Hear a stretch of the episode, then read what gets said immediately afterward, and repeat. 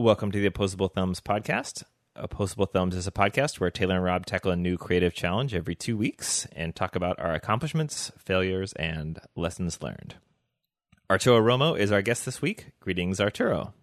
Hi, how are you all? Doing good. Yeah, we're good. We're excited to have you on. My name is Rob Ray. I use the he, his gender pronoun. I run the Exoskeleton Art Space in Los Angeles, and I'm also an experienced director at an interactive agency here in Los Angeles. And I'm Taylor Hokanson, based out of Chicago. I'm an artist, a DIY engineer, noted tall person, and I like the he, his pronouns. And um, I'm Arturo. I go by he, his and I'm an artist and educator from Los Angeles. Uh, I mostly draw. Um, I also write and take photographs. And uh, most of my work is collaborative, um, although I do have a, a personal individual studio practice. Um, for the past 10 years or so, it's been a little um, strange to talk about projects for me because I mostly work outside the context of the art world and the art market. Um, I distribute a lot of my work through zines and postcards and as gifts. And I'm also a public school teacher. I teach uh, visual arts and media at the LA River School, and that's in Northeast Los Angeles. And I'm part of uh, part of the United Teachers Los Angeles Union. See, I, I love this uh, for many reasons, but one of them, I remember having a conversation with a friend of mine, and she accidentally said, "Well, you know, any, anybody who is truly going to make it in the art world has since moved away from Chicago to LA or New York without realizing that she was talking to me who had not moved away.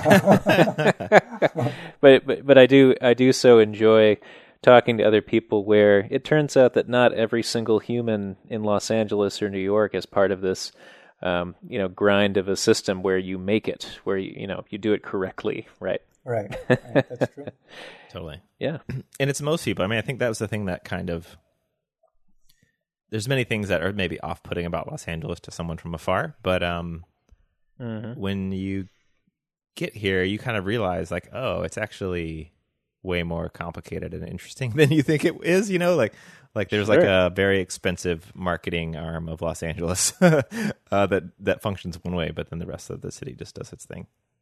Yeah, boosterism for LA has been continuous since the since it was uh, taken from Mexico. I think That's the right. boosterism has kind of kind of uh, never stopped since then, and part of that boosterism has been uh, has been to flatten it in a certain way. Yeah. Sure, make it make it simple and palatable. How long have you lived in LA, Arturo? Uh, five generations. Wow. Wow. wow. That's awesome. Yeah. it's been a while. I I feel I feel like as a white person, I should instantly be ready to talk about which of my ancestors uh, landed on Plymouth Rock. I think that was a, a, podcast or two ago that you all were uh-huh, talking about. Right? Yes.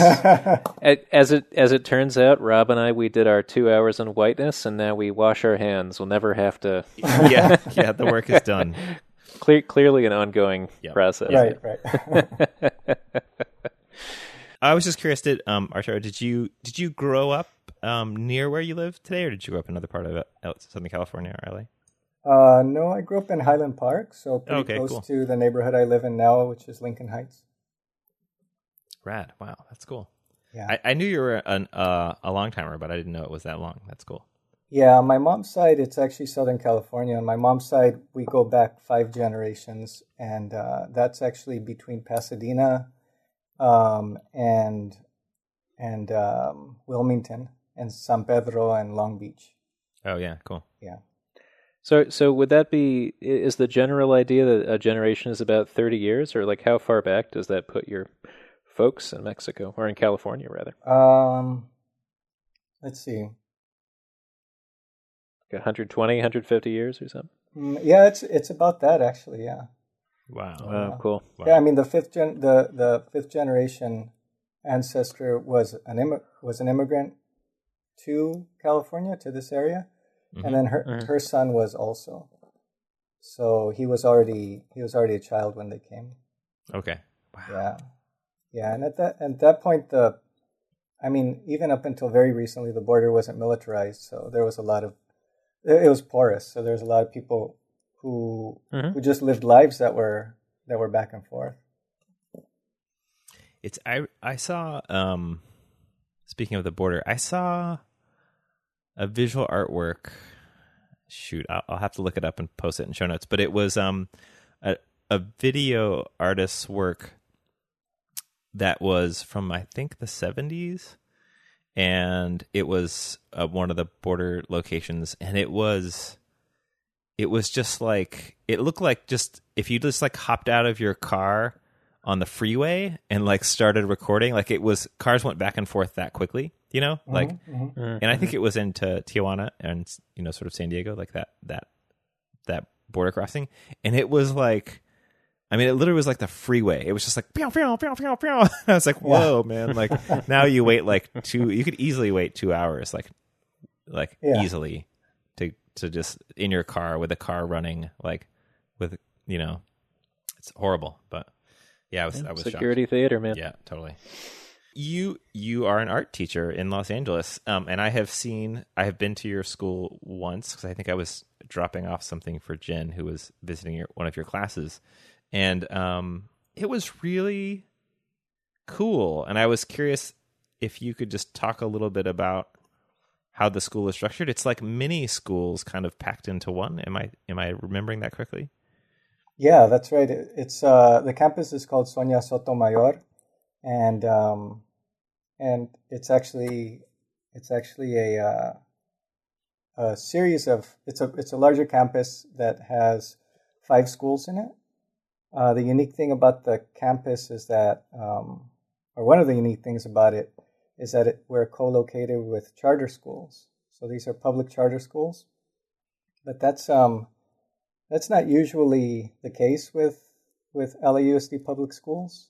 Yeah. But there, but but there was a whole trend, um, maybe about ten years ago, to to open smaller schools up um, because the data and studies and anecdotal evidence showed that that humans just like to be around smaller communities, right? Mm-hmm. that, yeah. that, mm-hmm. that, we exist better in, in smaller communities where more people know us than, you know, going to a school with 4,000 or 6,000 students and three tracks. And, you know, those were, those created a lot of dysfunction just because of the structure of them. So, yeah, so it's a, when you put all the numbers together, it, it works out to be like one big high school, but um, but we're made up of uh, five smaller schools that range between you know three three fifty and four hundred students. Yeah, that's cool. Yeah, yeah, and it's great. It's it's it's it was actually part of another another uh, response to to population growth and um, and the fact that schools were totally overcrowded and and um, kind of inhumane places because of that overcrowding. Mm-hmm. so they built a bunch of new schools and and that eased the overcrowding. So and as a result, I get to work at a brand new school. I think maybe you saw it, Rob. With uh, we have we have built-in projectors and built-in speakers where when I first started teaching, if you wanted to show a video, you would have to like sign it, sign up uh, for a, a TV that was on wheels, and then you would wheel it over, and right, nobody could hear it because the volume didn't go up high enough, and it was just a mess. But but now everything's kind of built into it. So yeah, I, I mean, I I will say that I feel like um my sense of what public schools was like is kind of largely shaped by the wire.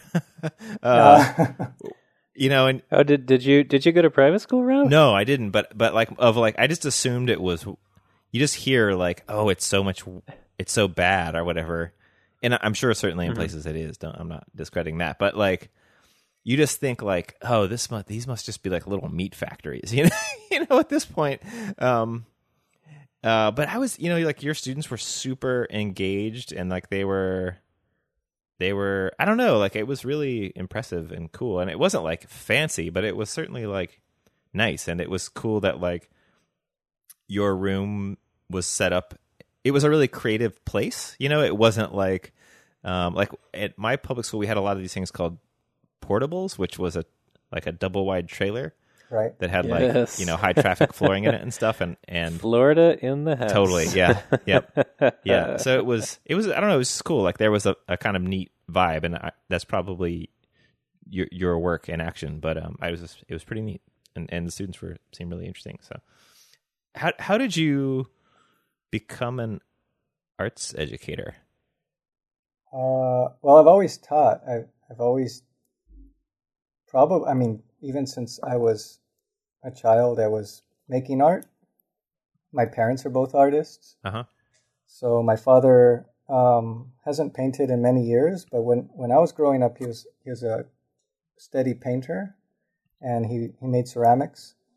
Um, and uh, my mom still is an artist today. She's a woodworker, um, and she's uh, she makes clothes and, and curtains. She works with fabric, Oh, that's cool. um, and she's also a master planner and organizer. And uh, she's the type of person if she needs a box a certain size for a certain object, she's going to make it. Oh, Taylor, we have to get Arturo's mom on the show. yeah, Yeah, She- that's that sounds great. And- do, do you think she'd uh, be be interested in such a thing? I can ask her. yeah. Oh my gosh. Wait, wait, it- wait. Is she right there? No, no, she's Yeah. not right. yeah, Come on over here. yeah. That would be Excellent. rad. Yeah. Okay. Sorry. Um. yeah, so I, I, I grew up around art. So I was always, you know, I grew up around art. I was, um, I was taken to self help graphics as a kid. Um, I got to know uh, Chicano artists in the community really early, even before I really knew knew what art was or what being an artist meant. But at the same time, I had a parallel track of always tutoring, starting probably in high school, and then definitely into college, being a tutor for younger younger people hmm and uh, and I knew that I knew that I didn't necessarily want to be the type of artist who who hustled, who was part of the hustle to get in to make a living to sustain a life in the gallery system, hmm and uh, so teaching was always there for me. And uh, actually, af- after meeting Seshu, um, who's also a teacher, he's a teacher at Bravo Medical Magnet. hmm After I met Seshu, he he provided me a model along with a few other people who were producing artists, who were artists who were who were producing really interesting work and dynamic work and had a you know like a living practice, and who were also public school teachers, and um, and it made sense to me. It made sense to me. I'm I'm not some. I think some people and some artists thrive off of thr- the thrill of instability, and and I Uh-huh. find it really hard to work when I'm when I'm not stable, and so it just made sense to my life to continue teaching and and uh, and making art at the same time. Yeah. Yeah. Yeah, there is kind of a romanticism about being irresponsible in art making, like taking risks that would expose yourself or your family. Mhm. And uh, yeah, I mean, I think there's a lot of pressure not to make those calm and cautious decisions because that's not really associated with creativity, right? Right. Yeah. But it, but it is a very creative thing to try and you know li- li- live a life that is is stable and make work that is exciting at the same time. I don't know. Yeah, yeah, I think it's true. I mean, a lot of art is about is about building, and it is. It becomes really hard after a certain point in your life to to continue to continue uh, uh, making work about being precarious. You know. Yeah, yeah. I, I went I went to school with this guy, uh, Mike Williams, or, or Big Mike, as we all called him, and um, he. I remember so well that he made somebody cry during a critique. You know, usually it's the other way around, right? You Uh-huh. critique someone else's work and they cry, but he made a critiquer cry because he had his his studio was arranged in this really messy fashion. But if you examined it really carefully, it would say, you know, "fuck you" and so forth, kind of written as you would examine different surfaces. And one of the one of the students started to cry, and she said, "You know, you're the truest artist I've ever met so far. Like, I, if anyone's going to make it in this field, you will." And I just so, feel so rejected by you that you're pushing away on us. Oh wow. Whoa. and I and I think the last time I heard about that guy, I haven't talked to him in years, but he was um, touring with a rap. He, he made like an art rap group that was touring Japan, singing songs about werewolves, and he broke his arm doing a stage dive or something like that. but, but, but I feel like like that dude, yeah, he could he could totally live in that space permanently, and that would just I would find it so exhausting after like 15 minutes. Yeah, yeah, right, right, yeah. Arturo, I so I I also um, as you mentioned, I know a lot of your work as a collaborative practice, and I and I know of quite a few projects you've done with Seshu Foster, who you mentioned, and also Sandra de la Loza. And I was just curious what you're up to right now, if you're collaborating with folks, or if you have other things that you're doing solo, or or what what's shaking. Um, well, I I have an ongoing collaboration with with Seshu. Um, Seshu wrote Seshu wrote a book called City Terrace Field Manual that was about partly about his experience growing up in City Terrace, but also, I mean, to limit it to describing it as a memoir doesn't really do it justice. Mm-hmm. Um, but that's how I first started knowing his writing. Um, and I, I actually met Seshu through his daughter, Marina, who's who's my age, and we played soccer together uh, when we were kids, and um, I always knew somehow he was a writer, but um, but I didn't I didn't know what he wrote until I read City Terrace Field Manual when I was in college, and I started sending him drawings, um, and this was kind of like through mail, and uh, and then he he sent me back some poems that were titled the same title I had given the drawings. When I got those poems back, I felt I just couldn't produce a drawing that was better than the poem or, or match mm. the hmm. poem. And it took me, yeah, it took me about half a year maybe to finally get get it to where I, I wasn't embarrassed to send him the drawing back, a new drawing back. And uh, that's how we that's how I remember us starting to work together. So it's an it's been an ongoing collaboration, and uh, we've done work that's um, that ranges. I mean, we've done performances called the Recent Rupture Radio Hour, which is kind of a talk show, like a fake radio talk show in front of a, a live audience. Um, most of our practice is actually driving and walking around East Los Angeles and Northeast LA and uh, looking at things and seeing things and discussing history. Um, and some of those walks have been folded into collaborative videos that he and I have made um, that are like silent films with subtitles. Um, we've done, um, we've worked on written pieces together that are published online, but I think our biggest project, our biggest project is, uh, is a book called the East Los Angeles Dirigible Transit Lines, which is a, which is a, a novel that I contribute photos and drawings to and some writing. And Seshu, uh, that Seshu wrote, uh, he wrote most of it and it's about um, a fictitious dirigible uh, dirigible uh, transit company that keeps getting resurrected um, every few generations after it gets lost in, in the dustbins of history. So, is this related to the the image that I see when researching you, where it looks like an enormous patty pan squash. Yeah. Am I, am I right about that? Yeah, that's that's it. So uh, we have we have different obsessions that come that that come out through conversation. I mean, a lot of our conversation and collaboration does have a lot to do, honestly, with with jokes, like just laughing a lot together and, and riffing, kind of verbal riffing back and forth. Uh, and that's where we have a whole ongoing riff of uh, vegetables that are humans and and uh, and human-like vegetables and vegetable-like humans. Uh, and so one of the technologies that the dirigible company, this fictitious dirigible company, came up with was solar-powered diri- solar-powered dirigibles that were grown on rooftop gardens. Yeah. So that's that's the squash. Should we uh should we dive into projects? For sure, Rob. You're uh, you're going to go out on a limb today and go first, and then Arturo, as is custom, why don't you go second? And then I'll just be I'll just take a nap. Sounds good. so Aaron has given us the challenge of keys of understanding. uh-huh. and I I wrestled with this one quite a bit, but I have something that is cool. How how many days ago did you get started in earnest? Once your wrestling was over.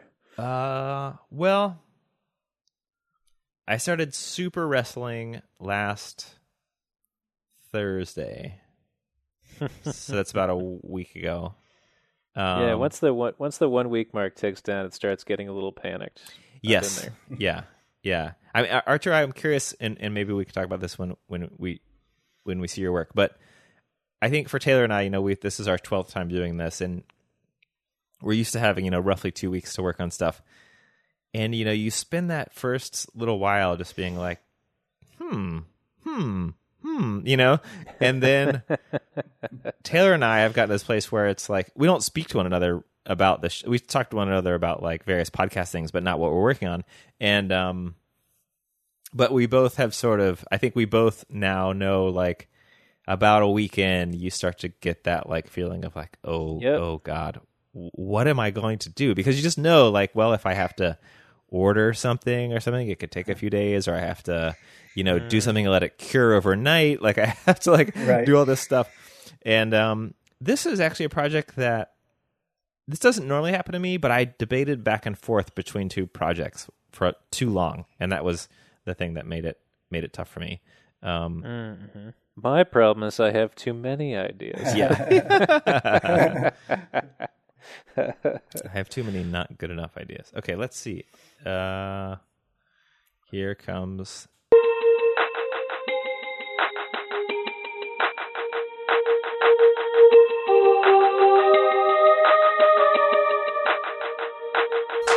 Okay, so it looks like um, what I'm looking at is a booklet. Uh, it's black and white, like a black and white laser printed booklet. Uh, looks like letter sized paper folded in half. Um, and it has multiple pages. Um, I'm going to start in the, the last photo I see, which is, uh, it looks like instructions for for bicycling in the city. So there's a on the left hand side of the of the paper. There's there's a immediate foreground of a, a dashboard of a car, kind of very icon like and abstracted.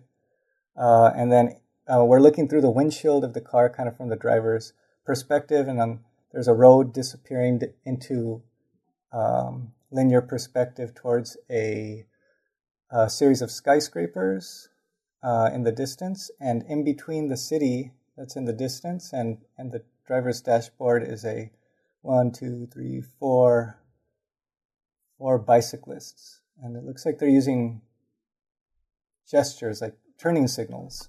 Yeah, one of the things that I'm noticing is that so I didn't realize that there were two acceptable terms for turning right uh-huh. something when it went on a bike, right? I mean, I, I, suppose there's the one that you're supposed to do, which only the fancy folks do, and then there's the one that everybody actually does, which is just pointing to the right.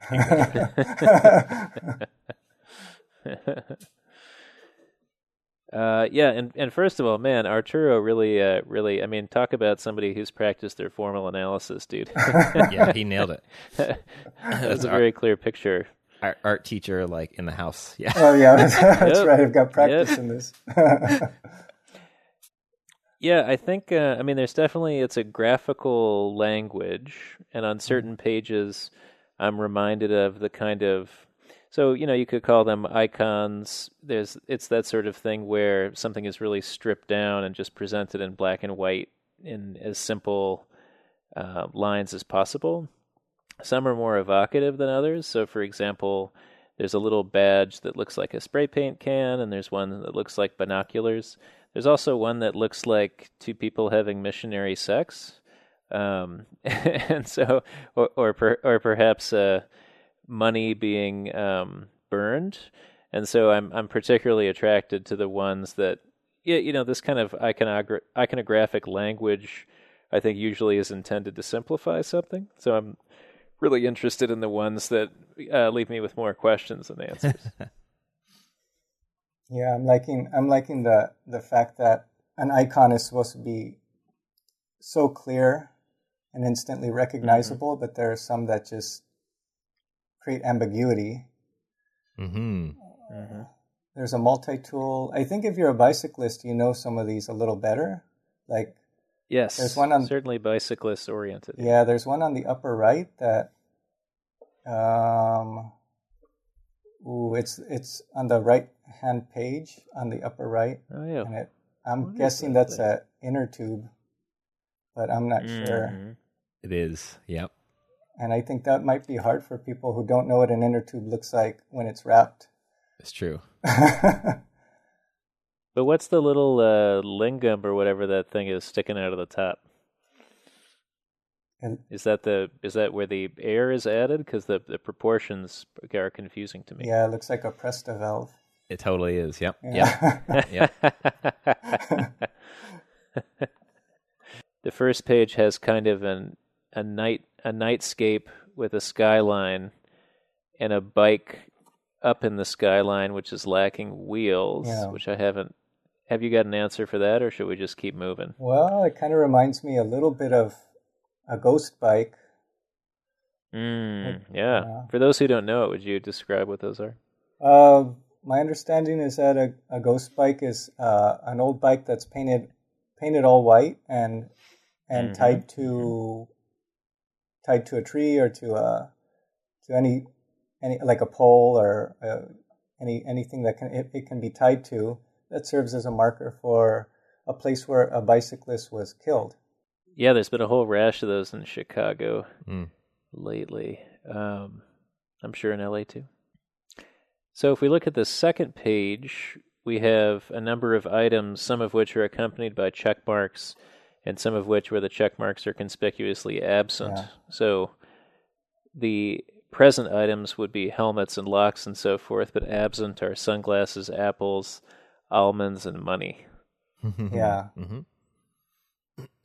Uh, and then we see a diagram from above um, with uh, the flow of traffic both for cars and for bikes and some X's. And Arturo, what do you think the X's signify in this image? Let's see. You know, it's it's a little hard for me to see. I mean, there's some that look like they're just danger points, like uh, if you're riding mm-hmm. on the mm-hmm. right side of the road and you're riding close to a parked car, that parked car might open its door and you you get hit mm-hmm. by the opening door. It might be that you're. They, some of them seem to refer to blind spots or points where where a bicyclist is in danger. But mm-hmm. then there's one in an empty parking spot, and maybe I'm just not that. Yeah, that that one stumps me yeah, too. Maybe I'm not that ver- well versed in bicycle safety. Maybe that's a danger that I don't I don't know about. well, given that I've never seen Rob wear a helmet ever, I I don't know how well versed he is. mm. or he's very well versed. yeah, exactly. I mean, he's still here. Yeah. That's got to count for something. Uh, yeah, and then at the end we have a long, uh, I guess there's two more pages, uh, a long list of definitions for the icons. But then the um, Arturo, do you recognize? I mean, it looks in some cases that there's French appended to the end of a uh, like the skanking sky, cyclist. Uh-huh. Um, maybe these are these are credits for the icons. Indeed, mm-hmm. they are. Yeah, which is why they are so different. I mean, yeah, the more you look at them, like like you were saying, Taylor, the more you look at them, you start to see like these stylistic or like ge- even gestural variations. Like some have way more movement than the others.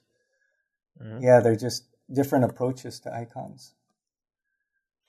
So I'm going to go out on a limb and suggest that in some cases there are individuals that we're crediting with an icon's uh, authorship and then in other cases it might be agency names. Yep. Mm. Um, that is so like an experienced director, man.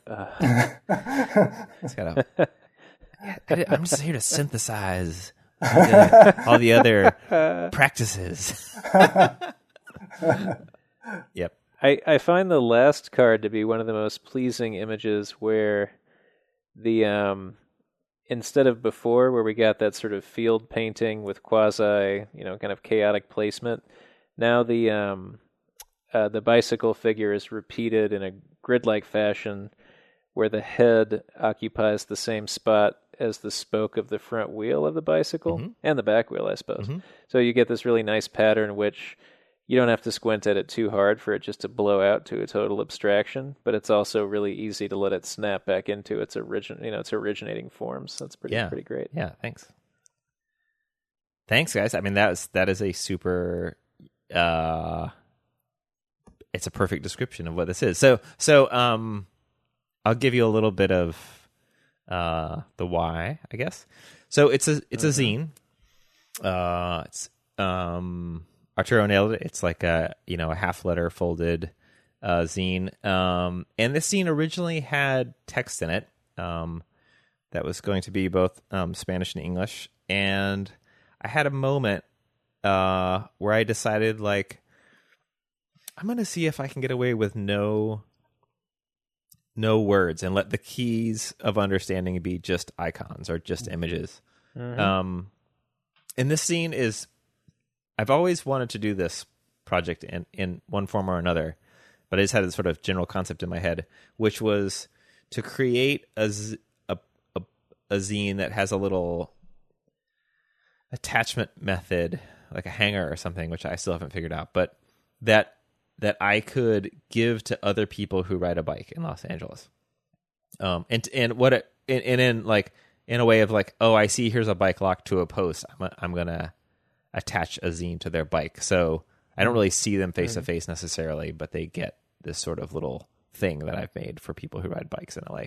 And it's sort of meant to celebrate and maybe maybe educate or create understanding around becoming an urban cyclist. Mm-hmm. Um, mm-hmm.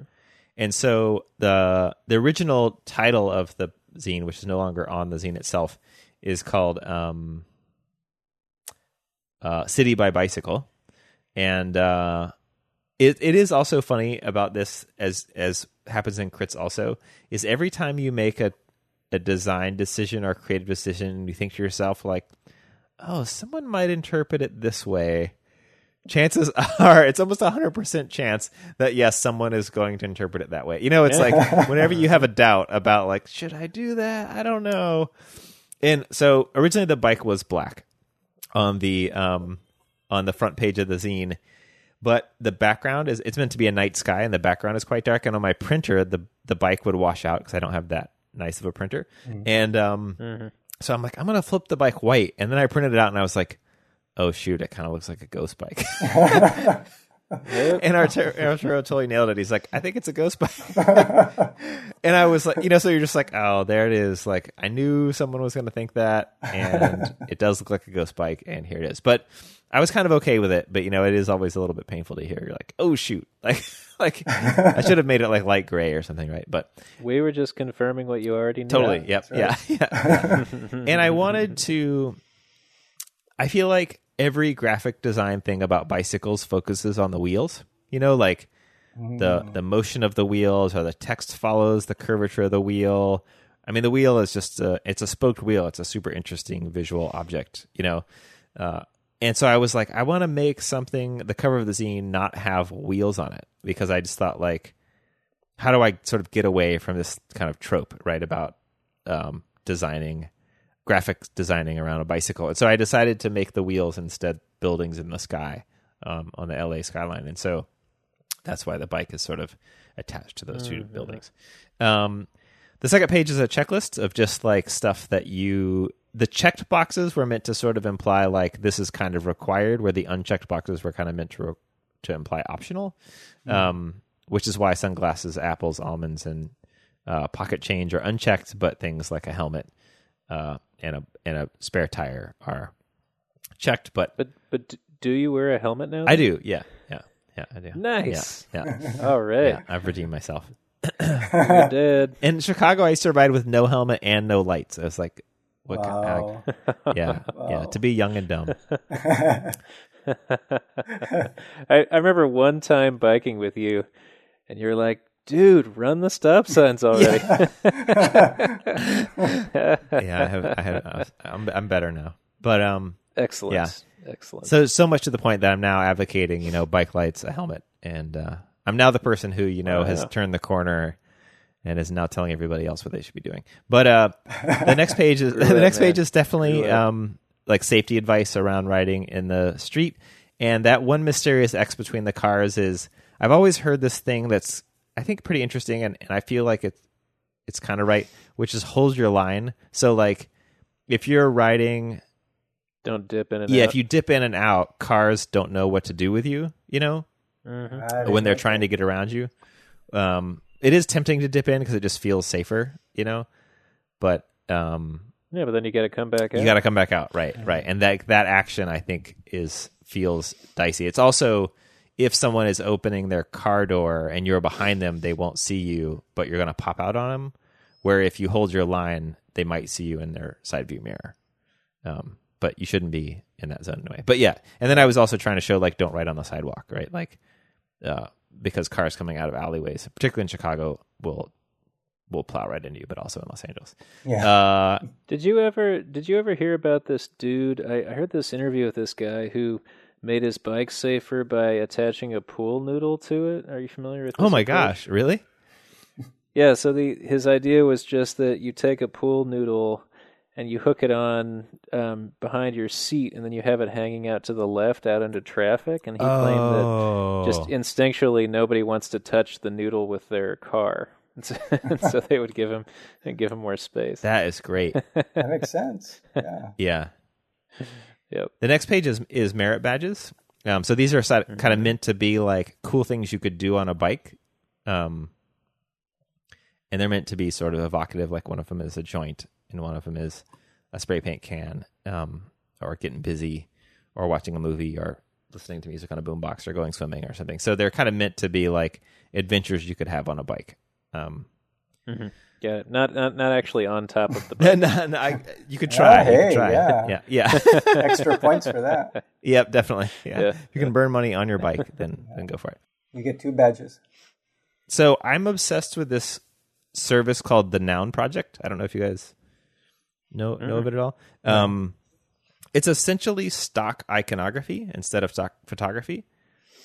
Um, and many of them are just by attribution, so you can reuse them as long as you attribute who the person is. And so I wanted to just see like the the thing that's great about Noun, Project and that's great about stock iconography is the curiosity of like being like I wonder if there's a joint in here. You know, like like like like or like it's just really fun to get the results back for icons more than it is for photos, you know? Yeah. Um or like because it's also something someone really crafted uh from scratch and not to say that photography isn't doesn't have a craft, but like like if you search joint, you're like, how would you draw a joint? You know, like like or you could search words that might be easy easily photographs, but not so easy to create as an icon, like wilderness, right? Like wilderness photography is a is a pretty you kind of know what you're going to get, but wilderness as a as an icon, you're just like I don't know what's going to come back. So it's really fun to um, do that, and and if you it costs a little bit of money, which is a little bit sad, but um, I think they people who contribute to the Noun Project actually do get a little bit of money, so it's good. But um, it's really fun. So if you if you search certain things like, I think I searched burning money, and I was just so happy that burning money had a result uh, that I used it because I thought that would be fun. So and that's what the credits are for the icons um, in there. So yeah, so that's my project, and I. I in the middle of making this, I didn't realize like the last I think five or six times I've seen you Arturo is that you're either biking on your way to work or home from work. So I was very curious about your th- I don't know, just like what you thought about the project and and you both live in urban environments and I, I don't know, I was just kind of curious what you guys was thought about it. I really, I really like the idea of of locking my bike up and then coming back and finding this on my bike. Yeah. Yeah, yeah, a- cool. What an amazing gift because I, I think sometimes sometimes bicycling is a solitary action, Mm-hmm. Mm-hmm. and there is that that bicyclist etiquette of like kind of lifting your hand a little bit or ringing your bell or nodding your head at, at another bicyclist as they're passing by. There's like a solidarity in the Yep. in with other bicyclists, and this is just like this is like way more than a nod. This is just like almost like saying, "I care about you." This is you know we're we're uh, we're both doing this. We're we're both uh, we're both in this, right? Yep. So I really Yep. like this, especially the type of those stock icons that are like badges. I was right before you had said badges. I was thinking they're almost like you could print them as stickers or something. Oh and- yeah, and yeah. put right. them on yep. your bike. Yep. Yeah. Oh yeah. That would be so cool. I got the Yeah. joint smoking sticker or whatever. Yeah. Or I took my bike on the train, so I got the train one or You make Yeah. a sash. a sash. Yeah. Yeah. Yeah. Yeah, I think the the thing that I'm responding to, and I'd be curious to see where this ever to be expanded, is so. Rob, I get the impression that you did not like none of this stuff was illustrated by you, right? You're just you're accumulating and kind of framing it, maybe with the exception of the skyline. Yeah, the skyline I did, and like the sidewalk, and like that kind of stuff, and mm-hmm. the arrows that are in the street, and like just various things. But none of the none of the hard work was done. Some, you know, it is interesting though. Like the bike frame in the sky, that's actually it didn't have handlebars or a bike seat, and so I kind of you're like, oh. I can't. Stocks only gets you so far, right? So you have to kind of tweak it. But yeah, the the, the bulk of the hard work was definitely not done by me. Well, I, I mean, that's not the exact angle I was taking, but it, it reminds me of, I mean, this dude way back in the day, I'll post him up in the show notes, but did this project Instructo Art. And so there would be these, um, it, you know how there was a fad for a little bit in graphic design with making something look like the um, seat back card from an airplane, Yes. you know, the safety Yep. instructions. And so this was one of the videos I remember really well. I think this guy did a bunch of what are they called bumpers for uh, for MTV? Yeah. where um uh one of them was called the death of bling bling and so, and so they were like two young black youths who were saying bling bling to each other and then one of them is talking to another guy and then it gets picked up by the NBA and then there's like a white guy in the audience and he starts saying it. And at the very end there's like two white grandmas telling each other bling bling. And then uh, and then it says you know bling bling RIP and gives the you know dates that it lived. Um but I, I feel like um, one thing I crave is to see because at the moment, like part of the commentary I think you're making has to do with the fact that you're not really authoring it. You're you're synergizing it, as you said before, or whatever. Uh-huh. And to and to like it, it makes me wonder about if there's ways to um, underscore that distance even more. You know what I'm saying? Like it, like I still couldn't totally tell if this was all assembled out of um, clip art or not. Right. Right. And so, you know, c- could that moon be shot even harder? It gets it gets me thinking. Uh huh. Yep. Yep.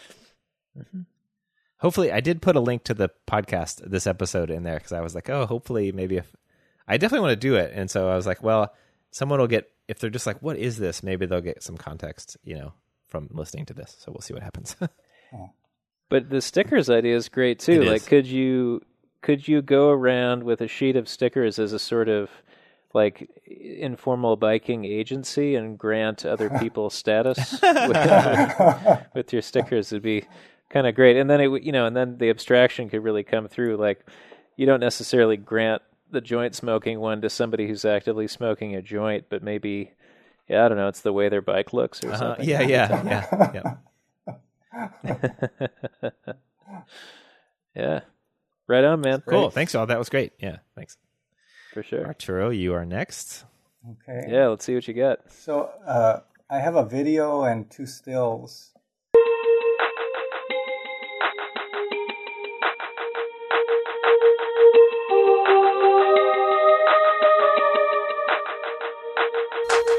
Oh, Yep.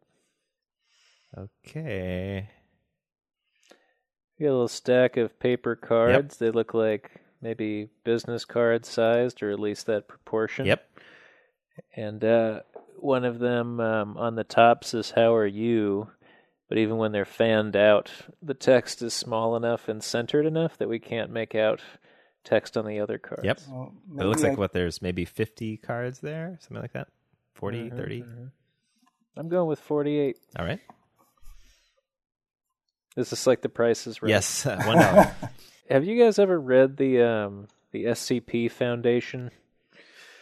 Are you familiar with this? No. This is kind this is kind of going off on a limb here, but uh, SCP stands for uh, what is it? Uh, secure, contain, protect. But it's I've been totally getting into it. It's this uh, this wiki where people um, and let me get this video downloading while you guys are well, you guys while I'm talking. oh, is there a video? but uh, oh, there it is. Yeah, cool. yeah, yeah, yeah. Let's go ahead and download Yep. it while we're uh, Down it comes. uh, talking. But but the um, so, so it's this this wiki where people write these short science fiction stories, but it's in a shared um, format where you t- it's it's as if a government agency is currently um, containing this particular alien force or object or creature or whatever, and so it's it's framed like it's a, a secret document that you're not supposed to be reading with redacted parts and so forth Oh, but, but a lot of them lean into pop culture. So, for example, you take like Pat Sajak, who appears to have been the same age for 50 years, and then you can like build an SCP story around, you know, he and Vanna White are like sucking the life force out of children or whatever. But uh, wow. um, that sounds great. a little bit off topic, but let me tell you, if you if you I'm putting I'm putting it up, but if you look at the SCP Foundation, I mean, you can just read it all night if you've got that uh, kind of um, science fiction oh, uh, yeah, that's frame cool. of mind. Okay. Awesome. So, Rob, do you want to do? Um, should we start this thing at the same time? Yeah, we'll start at the same time, and if you want, um, Taylor, do you want to take the first minute and a half, and I'll take the last minute, yeah, for sure. just for fun? I don't know. Let's see if we we'll see if we can pull it up. I'm ready. And Okay, go. So, Reading and Breaking Western Bones is the title. Uh, so, we're starting out with four groupings of cards, but now they're being laid out, sort of shuffled through, Oh, and one's been separated, and I believe it says "I want." Oh, I see. Yeah, the, it's um, uh, being made clear for us. And then now we have um, adjectives to shuffle through. So I want pure. And now we're looking through a shuffled group of, um, I believe it's nouns, and arriving at food. I want pure food is the sentence that's been constructed. So that's constructed, and then someone I assume is Arturo kind of lets it lay for a second, and now the cards are flipped Ah. over. yep. And what are they revealing? It appears to be two batches of text separated by a horizontal line. And now they're coming up to the camera so we can make them out. So I want. At the top it says, I will commit violence if necessary to achieve my goal. And at the bottom, my body and mind are at rest and I'm aware of my life. Whoa. Um, so there appears to be like the happy answer, the good answer, and the evil answer, for example. Uh, pure, on the other hand, here, Rob, you take it. Yeah, it flipped over. This is far removed from the earth and from systems of reproduction and other biological processes. And at the bottom it says, if you don't know that mountains walk, you don't know your own walking. Wow. Okay, food. The the food card has just been brought up to the camera eye. Building blocks of fuel to the human machine. At the bottom it says replace word with whatever action is currently happening. Should be speaking in my case. So it seems to me like we might be looking at sort of, in the most general terms, a Western and non Western perspective on the same concept. Oh. So, for example, I want pure food could be interpreted in what presumably is the sort of Western industrialized way. I will commit violence if necessary to obtain building blocks for my machine body that are far removed from the earth and systems of reproduction and biological processes. Whereas on the other side, we have my mind and body are at rest, knowing that mountains walk, I flip, read, and break bones.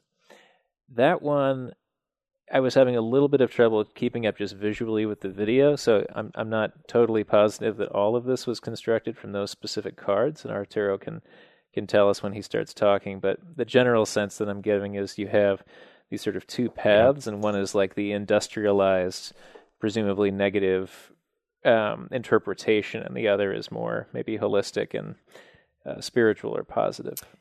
Oh yeah. Yeah, so I, I, I mean, I feel pretty on board with Taylor's de- understanding and description of it. So I'm, I'm curious, Arturo, what uh, how we did and, and, and, other things you'd like to add. Uh-huh. Um, yeah, you you guys did great. Um, when I got the the challenge, I was I've been thinking a lot about forms lately and how form influences meaning, how mm. form and meaning are, are related. And so when I got this, I that got the challenge. Keys of understanding. I was trying to, I was trying to think about what form language takes.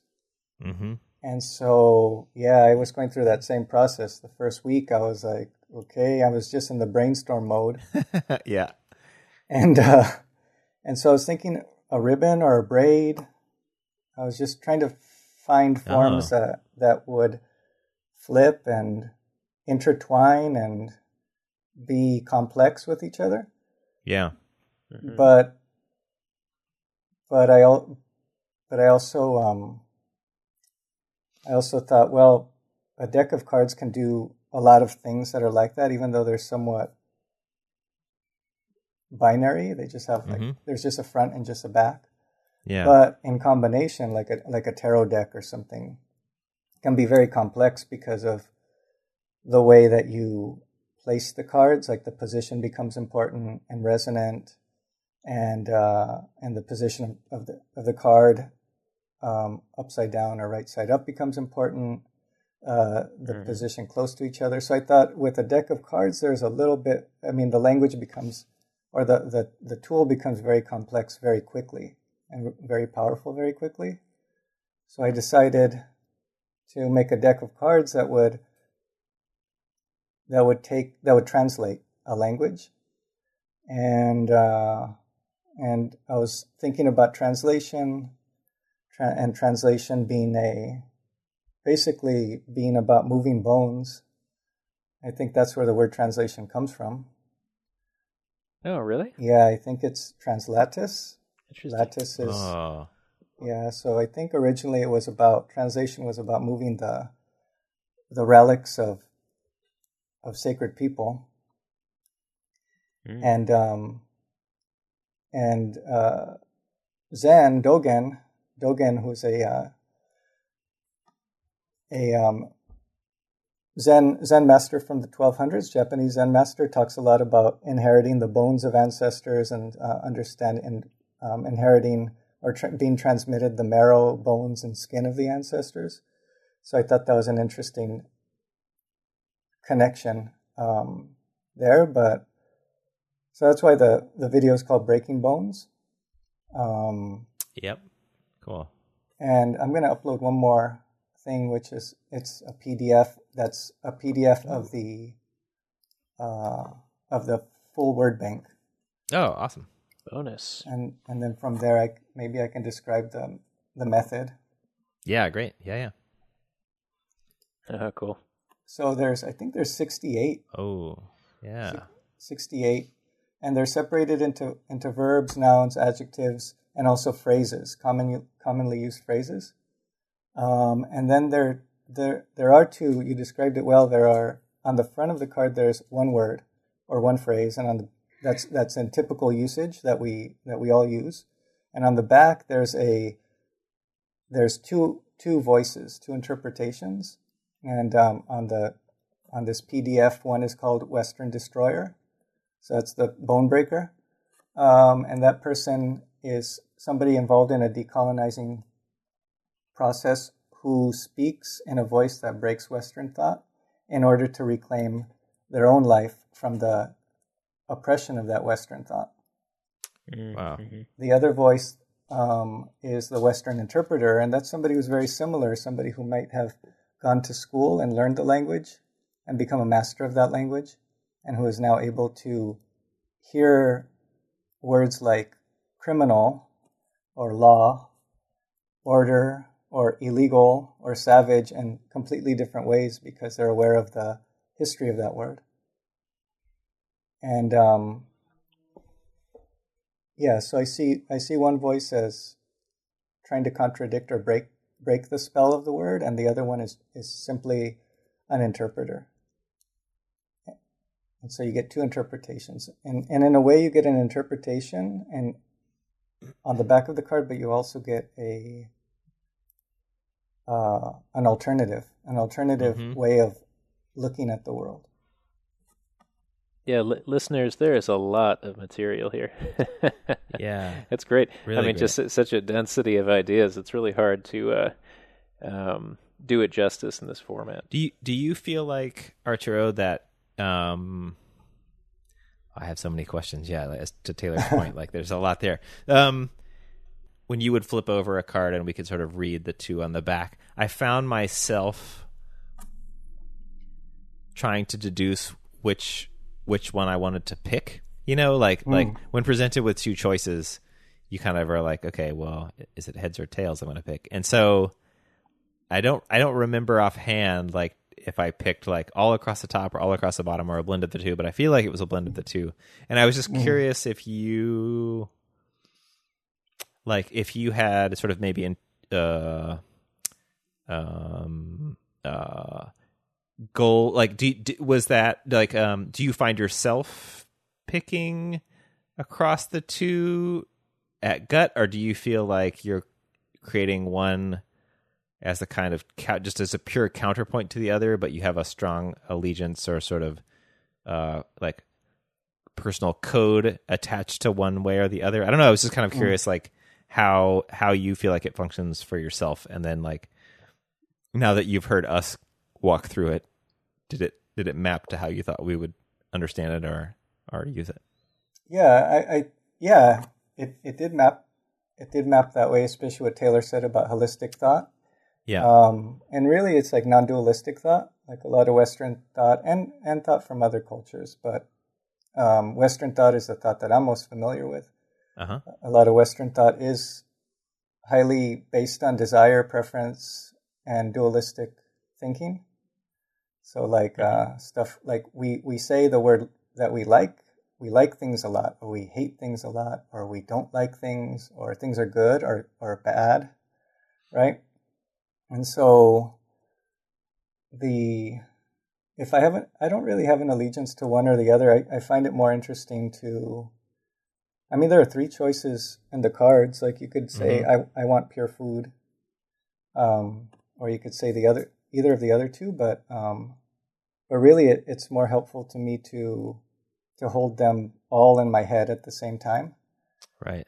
Um, mm-hmm. Because that gives me a, a better understanding of where I'm at. I, I think I think the the the text that is the interpretation of of these words is reminds me of a type of voice that I'm familiar with, just having grown up, um, grown up Chicano, grown up multi generation uh, Mexicano in Los Angeles, and then having been among the first of my family to go to college. And this mm-hmm. is like a mm-hmm. familiar, this is like a really familiar experience that most people who are first generation college students get. They they sense that they're they've gained all this knowledge and they've been encouraged to take this journey. Yeah. And they also feel like once they've crossed that bridge, that there's kind of like not a very easy way to get back. Uh-huh. Uh, you've because you've become alienated from people who who didn't follow you through to college. Yeah. And so that's mm-hmm. kind of the background on the interpreter. That's somebody who has gained a lot of knowledge and can now see things that they couldn't see before. Um, and then the the more holistic view, which is I, I feel it's more it's not settled, it's more of a dynamic view, um, is uh, that's that's just the attempt for the for the rig, rigid interpreter to break free of it. You know, I think mm. you, you mm-hmm. learn you learn the codes of society, and then you try to break free of them uh, in a creative way. And uh, but sometimes for some of us, we had to go through and learn it, learn that language really well. And uh, there's always a bit of like to learn it really well, you really got to jump into it. Mm-hmm. yeah, it's experiential learning in a way, right? Yeah, yeah. yeah. You got to Man, I, I really want to see these with uh, attached images, like in a uh, a tarot set. Uh-huh, uh-huh. Oh, They're they're really rich. you know? yeah. The word listing is really, really interesting in the Excel sheet or the PDF. Uh, we can we can post PDF, Arturo, if you're cool with that. Um, yeah, that's fine. it's cool to see the list of the list of words is- is really compelling just in general like violence passed away i'm just reading a few neighborhood house sanctuary religion i was curious how you got to those words They, they just they just came to me. I was just kind of yeah, like riffing on certain ones. I started with with words that I knew I wanted to. Um, I started with words that I had noticed in in myself. I mean, mm-hmm. that were gestures or habits in myself that I felt are inherited from just a legacy of of uh, of colonialism. And uh I started with those, the ones that jumped out at me most, and those were like Uh-huh. very, very strong kind of verbs uh, that are I based, right? Like this is what I want. I'm going to center myself in the world. I like this. I don't like this. I don't want this. This is what I desire.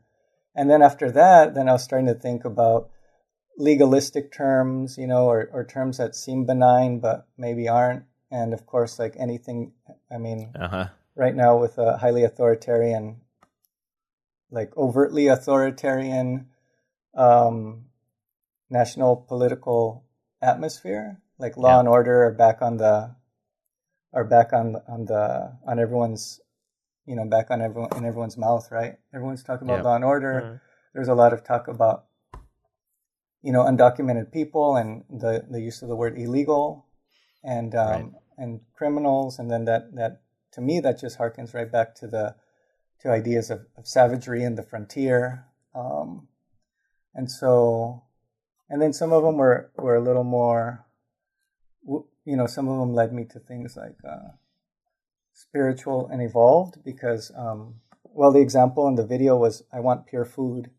And that really came from this guy who I, I, I don't really want to remember his name, but um, he, he, he quote unquote invented. I'm using I'm using the word invented really loosely, but um, uh-huh uh, he he developed a product that was like a a complete meal that you can mix with water, and he called it, I guess, ironically, Soylent.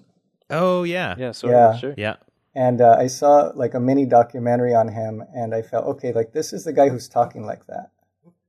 This is this is him. This is the guy who says when when this guy is saying I want pure food, he wants food that is separated from any type of biological process. hmm You know, he he wants it stripped away, and that's what he means by pure.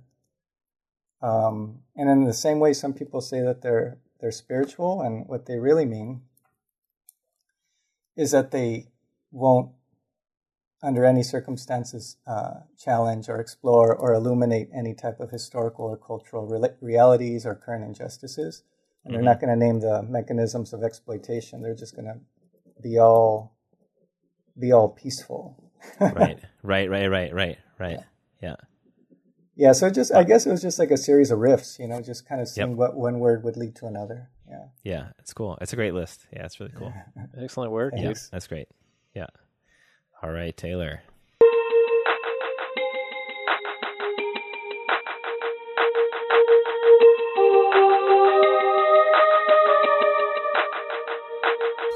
Looks like some type of electronics.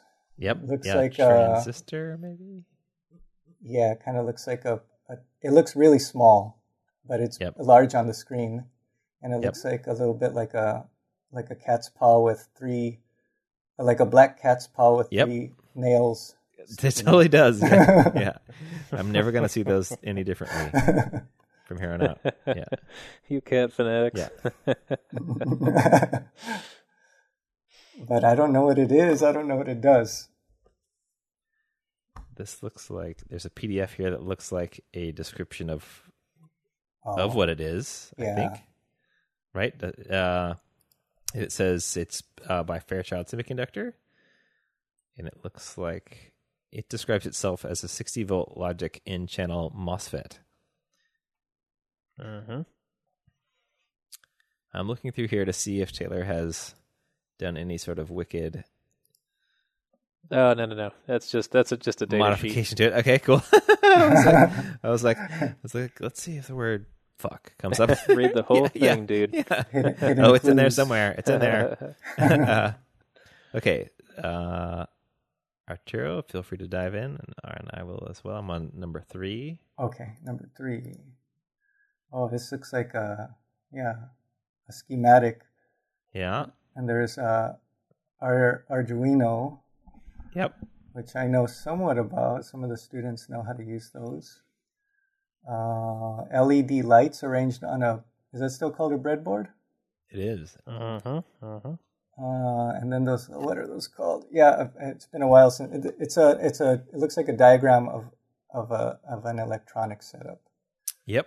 Yep. Yeah. With like four LEDs. Yeah, and they look sort of uh, chained together or kind of laddered together and there's and this um MOSFET is in between the Arduino uh, and the LEDs. uh-huh. Open up image number four. Oh, oh,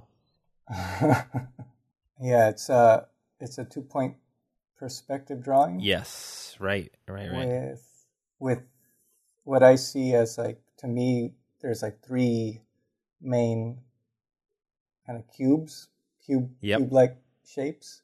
Yep. One one arranged kind of like in a triangle with the point of the triangle down towards us. Um, but then trying to describe everything else that's going on is gets really hard in words. Yeah, there's like a yeah. They're all sort of connected together. Yeah. Um, I think that Rob, Rob, you were on the right track with just um, a slight um, uh, short. Uh, wait, what am I looking for? Derivation away from what I was doing, but uh, yeah, yeah. So the MOSFET. This is actually going back to an earlier episode when we had Dan Bustillo on, Yep. and we had this discussion about um, the TIP 120 and how this was a sort of antiquated. Um, piece of circuitry that wasn't very good at doing its job, which is to use a a lower voltage to switch a higher voltage, right? So, so a frequent thing in electronics, for those that aren't familiar, is you'll want to take, like, imagine you have power coming out of the wall. You don't want to necessarily use that high voltage and high current to make decisions. You want to use a, very low current and low voltage to make decisions, which will then influence whether or not high voltage is passed on to something that you want to drive. Does that make sense? Mhm. yep. Yeah.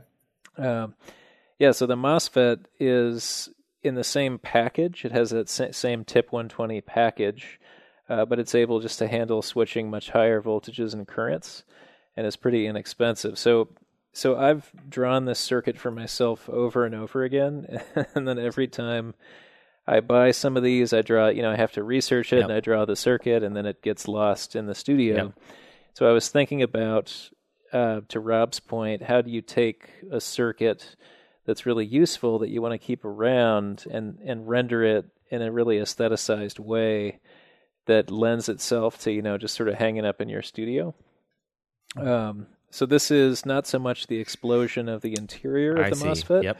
Yep. but it's um it's the basic circuit, uh, and it's an abstracted circuit, right? Because the load, you know, would have five volts coming in or twelve volts or whatever, and a light bulb and maybe a resistor and some other um, components. So I'm I'm trying to strip down. Uh, to only give as much information as you absolutely need, just as a reminder of how, how the general pinout of the MOSFET works Yeah. Yeah. Yeah. and then yeah and, and so then i was trying to kind of balance like i have that fritzing diagram on there that i didn't make but it was an example of a perfectly informative circuit diagram that's just really boring to look at. Mhm. um, but then you had the pdf where unless you're an electrical engineer those are also really intimidating to look at. So this is trying to kind of meet them in the middle plus um, you know just spending some time making it look interesting and I, I really spent a lot of time trying to not have it be too computery Mhm. either so I, I laid the whole thing out with um it's actually a three point perspective but with you know You're right. Yeah. imagine that I actually took a ruler and a pencil and sat down and tried to do do something that way, and then it was just colorized, uh, colorized on the computer. So there you have That's it. cool. Wow, that's great. Yeah, I mean, many things. So many things in the electronics world, at least my experience of it, there are all these things that you that are supposed to seem clear. Like there's a notch on one side, and if there's a notch on one side, Right. that means this, or or or one of the legs is shorter, right?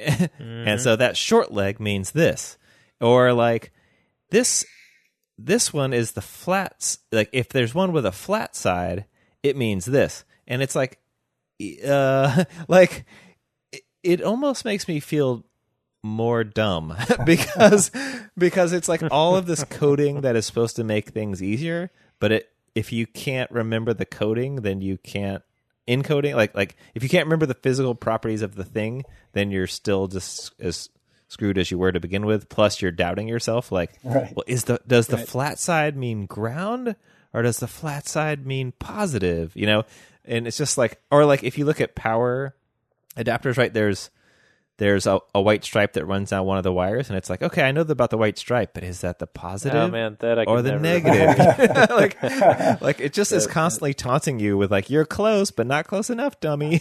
So yeah. this is really cool. It's really cool to yeah have a have a reference that feels very solid you know? And uh very understandable. Yeah. That's cool Now everybody get that tattoo. yes All right, that's all I got. that is cool Excellent work, Thank you. guys. that's cool Good job, everybody. yeah that's awesome Uh, Arturo, the the time has come for the the best part of the show. Are you ready to lay lay down the challenge? Uh, yeah, yeah, I think so. Um, I it's kind of simple. The The challenge is to make a flag. oh Ah, nice. Nice. Yeah. yeah. oh my god Somebody get Philip von work on the line. yeah, we we we I don't you may know this work, Arturo, but um a, f- a friend of Taylor and I have um has had this project. Is it called Flagpole, Taylor?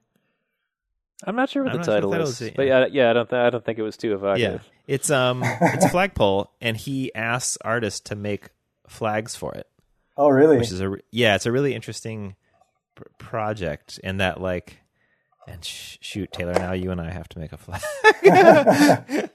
Yeah. awesome. Yeah, cool. Okay. Oh, yeah, yeah, yeah. That sounds great. Yeah, that's cool. all Right. Oh man. I, I also love about this because it was like this with uh, whiteness too, where um, you know, to the extent that I mean, I knew Hung a lot better than I know Arturo, but to the extent that I think I understand what Arturo's perspective is, I like kind of being in dialogue with that, Uh-huh. and then also finding out that maybe I'm not right. Like like when Arturo, when you started talking about making your project to acknowledge your Western perspective.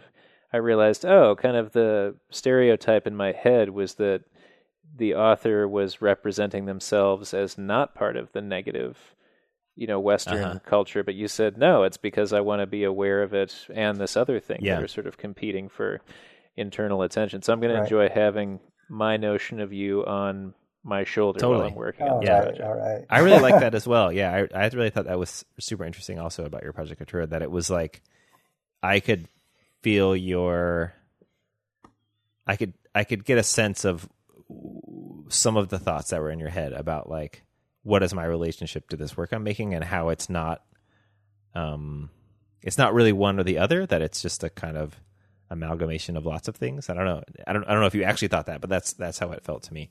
That was really cool Yeah. and now we have to make a flag, which Yeah. is like uh scary. I love it. Yeah. I love this. Yeah, one. it's a good one. Yeah, really good. Yeah. Hey, Archer, do you have any any links or any things that you wanted to share or, or any like tools that you use or anything like that that you're into into um sharing with the people that are listening? Yeah, I have a, I have actually a citation list. So a lot of the, I mean, Mm. I I wrote those, but they're not. I don't know how many of any of our thoughts are our thoughts. Mm-hmm. Yeah. Of course. Um, so, so uh, people should definitely listen to John Trudell. John Trudell, Native American um, philosopher and uh, great poet and musician and and uh, and spokesperson. Yeah, cool. Um, Joy Harjo, who has a who has a book that I really enjoy called um, "Conflict Resolution for Holy Beings." Mm. Wow. And um, some of the language, one or two lines of, of the of the deck of cards came from uh, Harjo's poems. Um, I've been thinking about feldspar as a as a mineral. Uh-huh. Uh, feldspar usually used to make um, knives, and uh, there's a lot of, uh, especially around Lompoc area. There's a there's a lot of um, there's a few feldspar naturally occurring feldspar deposits that were that, that were used uh, as centers of knife making. Wow, that's cool. And then that's a really cool looking mineral. Yeah, it's it's beautiful. And in in Lompoc area, Jalama, that's uh, that's actually uh, it's like a it's a red, it's a red uh, feldspar, which is really beautiful. Wow, that's cool. Um, and then I mentioned I mentioned Dogen, uh, mm-hmm. and uh, there's there's a while back I don't know what year it was. Gary Snyder, the the beat poet, uh, read some translations. It's like a four CD set of his uh, his readings of this uh, of this collection called Moon in a Dewdrop, and uh, it's kind of a weird reading. It, I don't know. I don't know what his intentions were, but sometimes it's easier to listen to Dogen than it is to read him. Um, just let it kind of hit you because it's uh-huh. it's highly complex. Um, and can I post a link on this? Yeah, yeah, totally. I'll post a link to one of oh, the for sure, man. to one of the audios because now they're available online, but they're they're actually really hard to find online. It took me forever to find these. Oh, and um, yeah, and uh, and then just as a reading list, just as something I think that everybody should should look into would be uh, Freire's idea, Freire Paulo Freire's idea of um, of education as liberation, as a practice of liberation, um, and also, you know, even if you don't have children and you're you're um, you're still investing in, in public education, and um, and that we're seeing a privatizing of, of public education. And uh, and though you know, I, I know I know whatever I know the historical legacy I'm stepping into every time I step into a public classroom. Yeah. But um, but at the same time, the alternative is uh, is a little more of the same colonial mindset that I'm trying to explore in the in those cards. The privatization of of uh, education is like super complex and it has many faces and and it's uh, charter schooling is very complicated. But um but as a as a trend it's it's also troubling. So i you know just that people when we say education people people i think owe it to all of us to kind of know what they mean when they use the word education.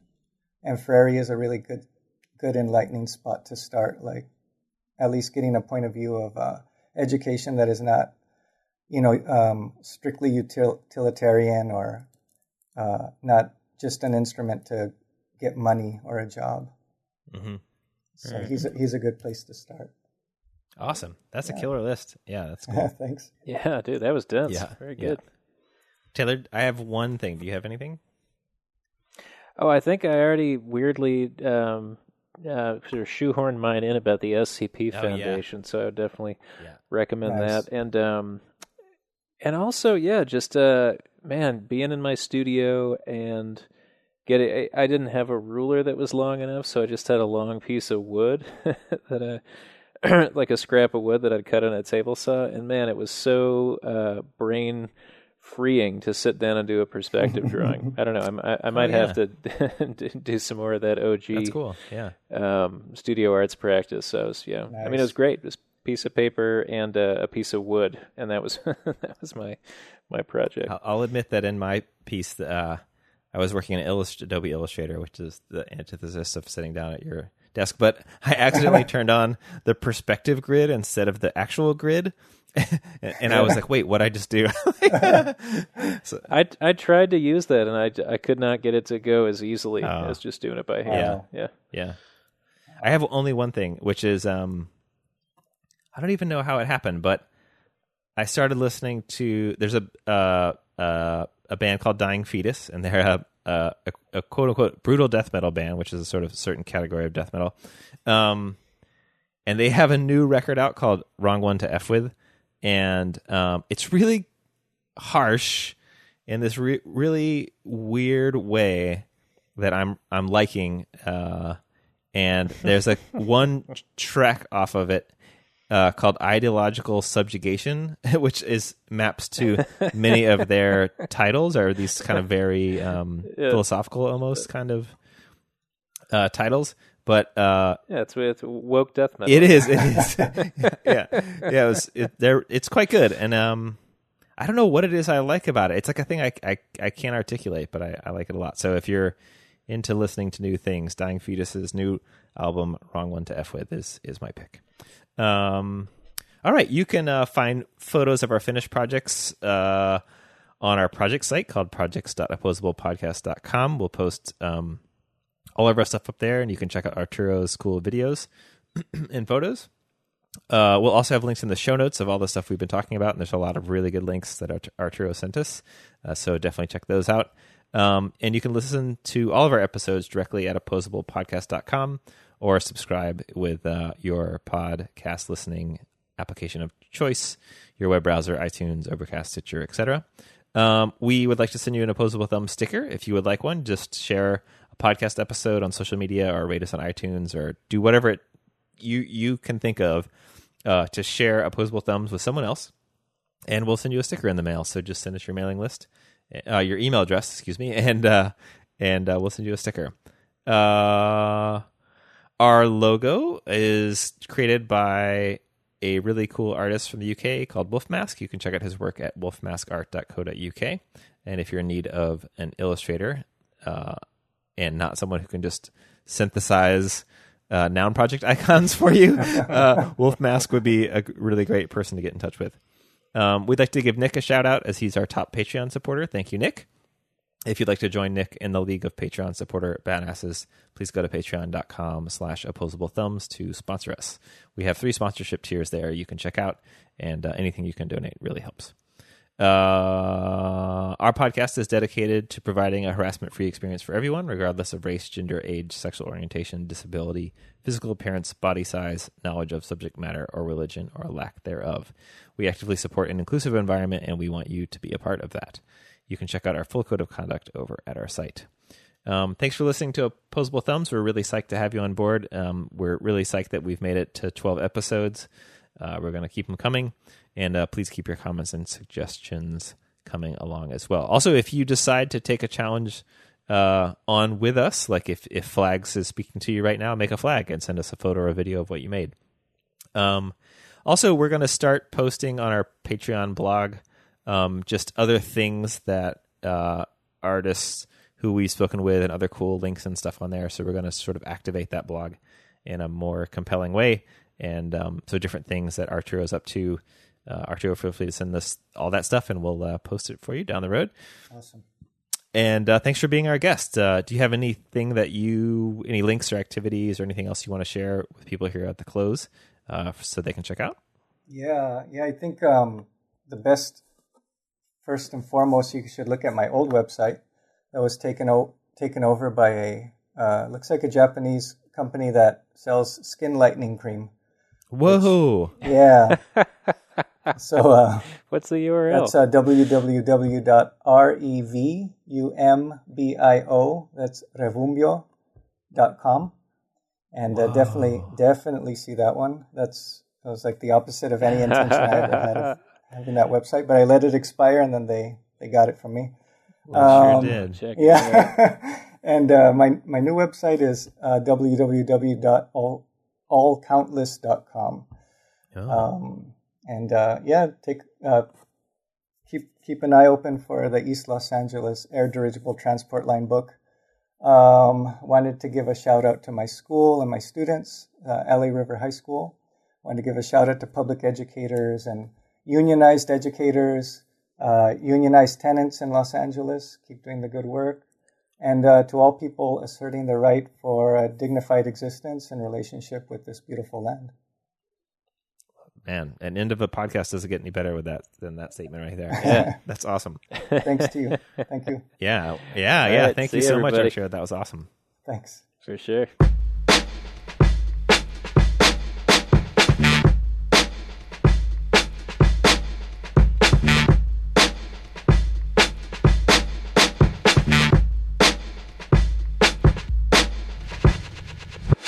Most people that I know, I know through Jen. So. I don't know if you find that to be true too, Rob. Yeah, probably the same for Rob. yeah, yeah. Half of LA knows the other half through Jen.